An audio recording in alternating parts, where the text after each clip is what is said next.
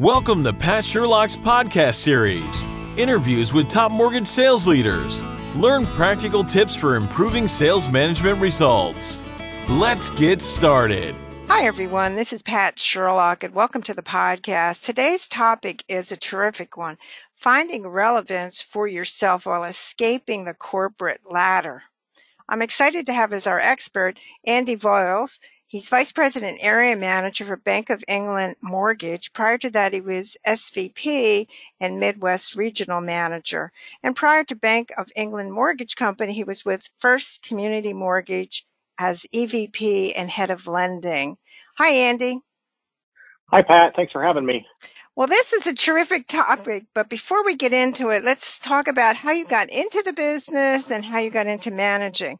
I would love to. In 1997 and 98, that was my senior year in college, and I, I went to the uh, business school at Indiana University. And like a lot of folks, after four years or into the fourth year, still had no clue what it was I wanted to do.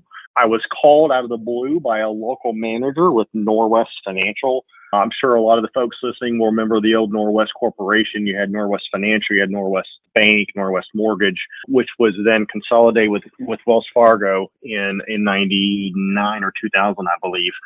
But I started with Norwest Financial as a college intern in December of 97, had a very influential first manager that played a, played a big role in getting my confidence there and turning uh, into a love into into into banking, uh, or in that point in time was consumer finance and lending.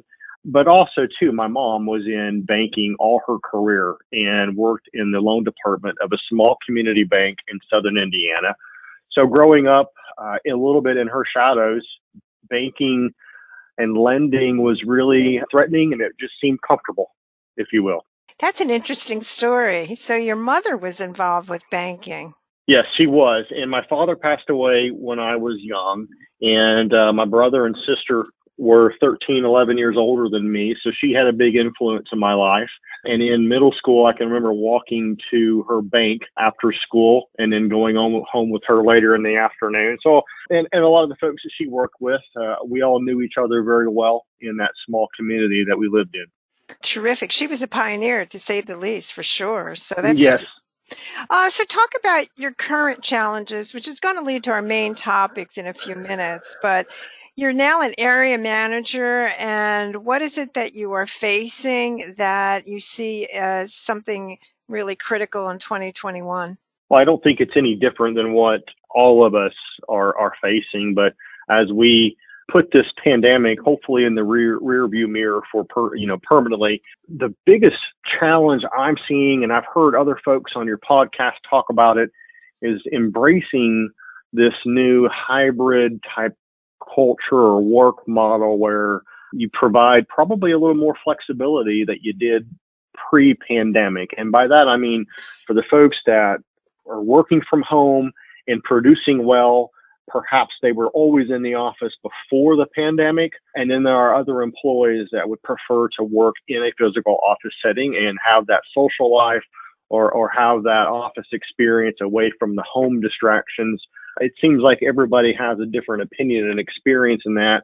And I think that's where some of my challenge is at is just being able to stay genuine and uh, real with regards to the flexibility and allowing employees to uh, to really pick and choose what's going to make them more productive and then being able to monitor that as a supervisor. Well, that is going to be, I think, an ongoing challenge. You're exactly right. So, what has surprised you about 2021? A little bit of market volatility in rates, but we were all very blessed to have a good year in 2020 and a low rate environment. One of the things that's probably surprised me the most is that a little bit different than what I've heard a few other folks say. We all are facing inventory challenges, but one of the things I've seen as a challenge today is is this builders market that we find ourselves uh, facing. The builders have control of the buying process, and and I'll, I'll give you an example uh, if it's okay. I had a uh, we had a client that was moving from out of state came in to do their final walkthrough on uh, the day before their scheduled closing, only to discover that the builder chose to put ADA compliant cabinets in their kitchen.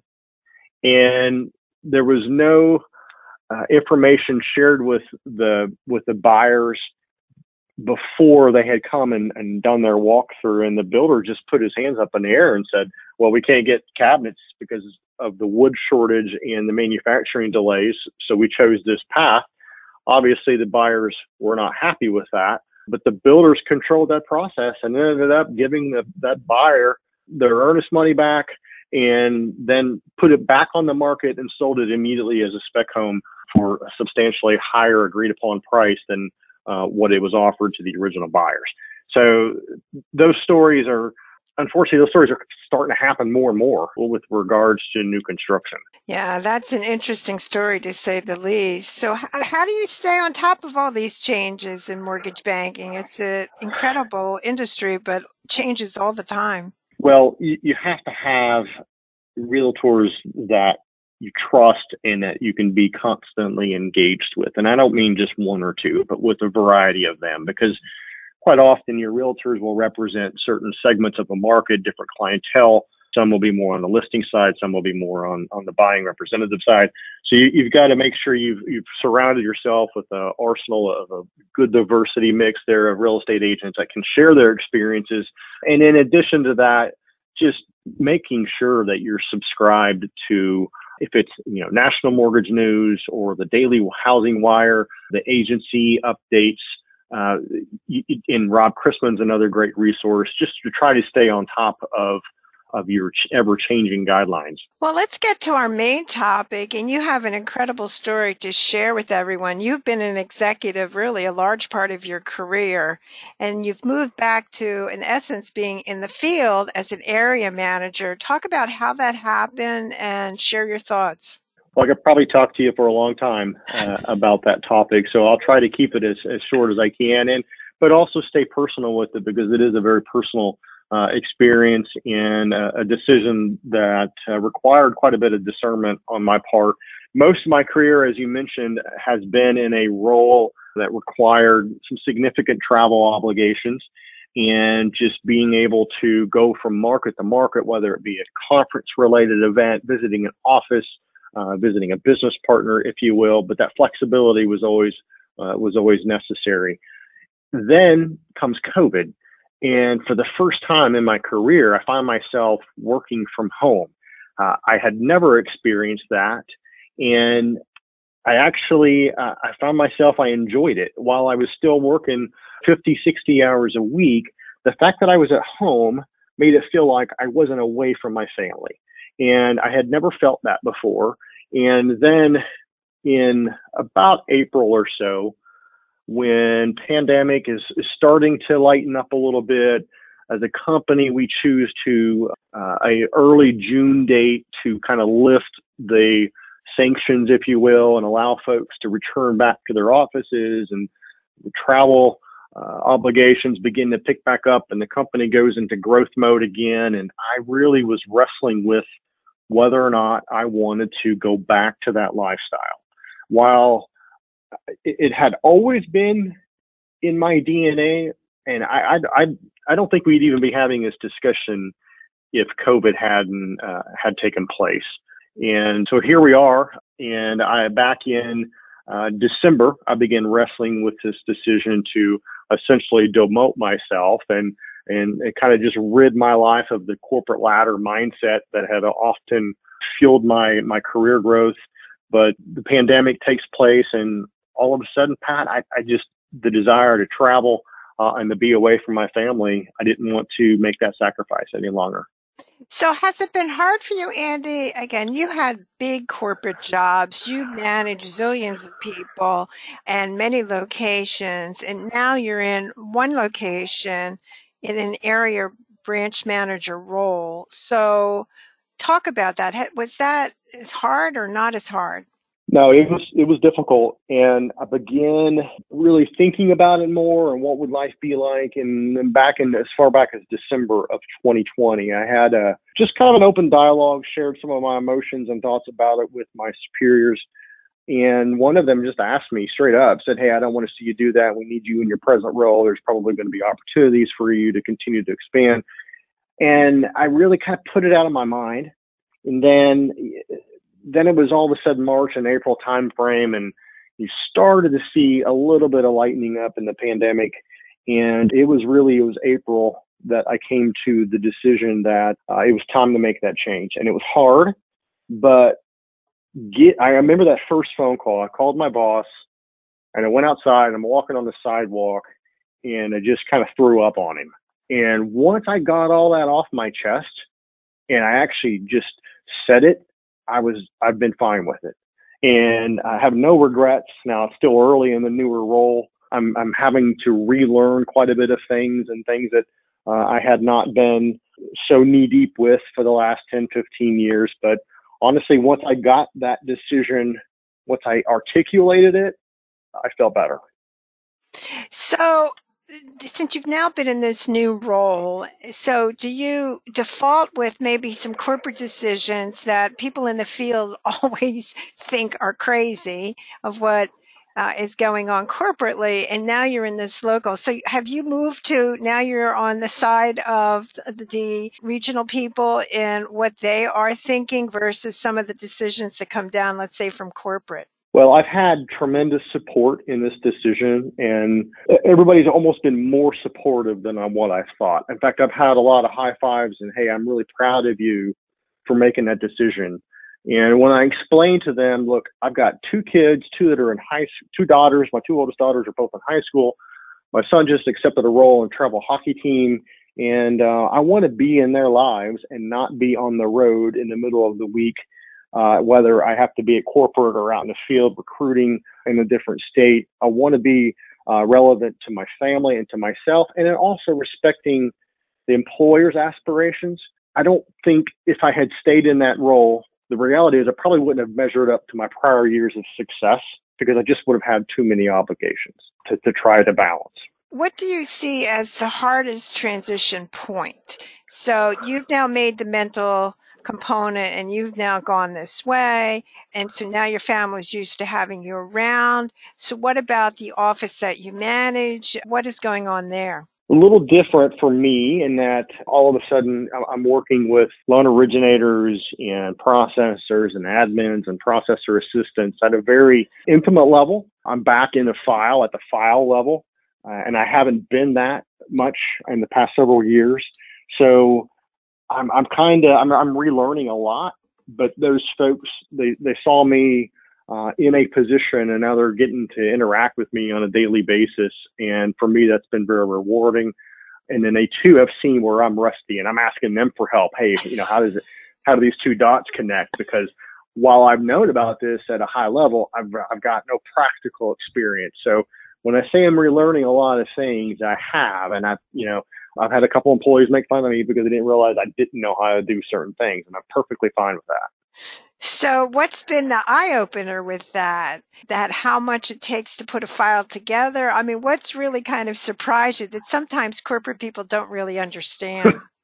that's an that's an easy question uh, to answer, and it has nothing to do whatsoever with delivering a file, but everything with timekeeping, managing the ADP system, and clocking exceptions for people, and uh, like I had an underwriter just email me that they missed a uh, a lunch period, and I've got to go back and edit their time card.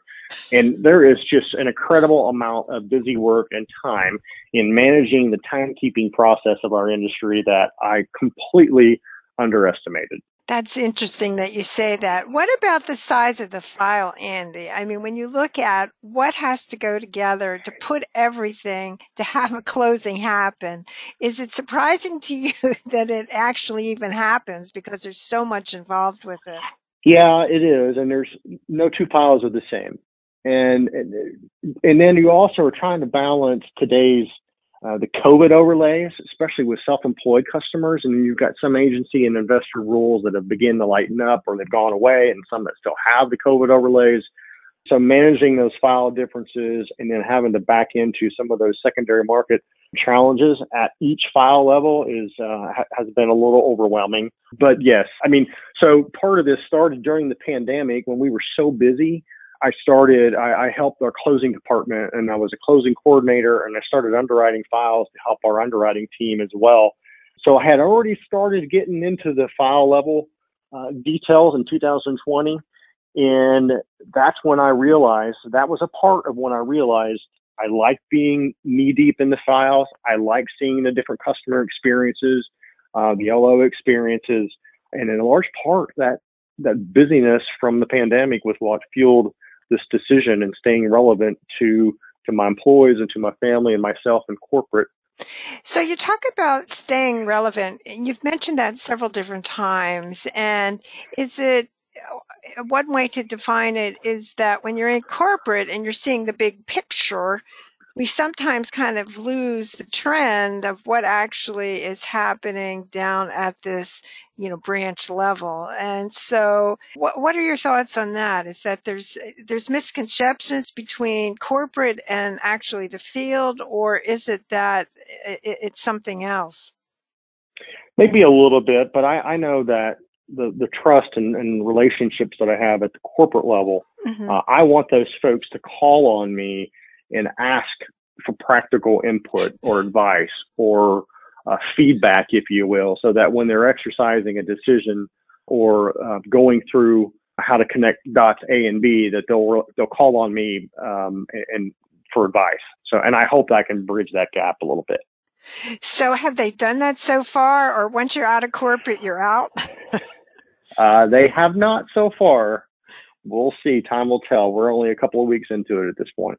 So, what are your thoughts on the acceptance by at the branch level? And so, these people knew you in the higher position, and now you're down at their level.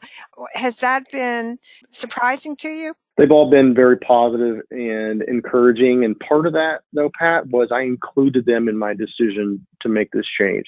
There's a lot of folks that I work with in this team that uh, I've known for 15, 20 years Mm-hmm. And I began to go to them and say, look, this is what I'm wrestling with. What do you think? So I included them in that decision, and their uh, their um, um, embracing of it made a big impact. And a, in a it was that was a difference maker for me to just go ahead and take the plunge, if you will. Their support, that is. Well, that's interesting that you did that. That's really smart, actually. And so, I mean, time has flown by. We only have a couple minutes left, uh, Andy. And so, what would be the takeaways that you would want our listeners to have about this process that you went through? I think a lot of, I think a lot of people, especially in senior management, you tend to strive for what you want instead of what you don't want. And you've got to keep that both in perspective. There are things that your job description and your duties may expect of you or ask you to handle, but it may not be something you enjoy doing. And there has you have to come to grips with that. Uh, back in 2017, I went through a year-long coaching curriculum through St- Strategic Coach out of uh, Chicago, which is led by Dan Sullivan, and, and I learned a ton about myself. And what I learned was what I didn't like and what I didn't want to do. And I've been wrestling with that for a few years of just making that uh, or not only making the decision but acting upon it uh, of giving up to things that I didn't want to do anymore. Is that maturity? How about wisdom? yes, I, I, I, guess it is. I, I think so because I, I don't think if I had rewound five, ten years ago, I would have not, I wouldn't have made this decision five or 10 years ago. The maturity and just the life experiences most certainly make an impact. Well, I think it's terrific what you've done. And I think more and more people, I certainly think will be doing that because you're raising a lot of good points for sure. So I want to thank you, Andy, for sharing your thoughts today. And I want to thank everybody for listening. I certainly appreciate you spending time with us. Thanks so much. Thank you, Pat. Thanks for listening to our podcast. We appreciate you spending time with us. If your sales team needs training in hiring and lead generation, schedule a free consultation by emailing me at psherlock at qfsconsulting.com.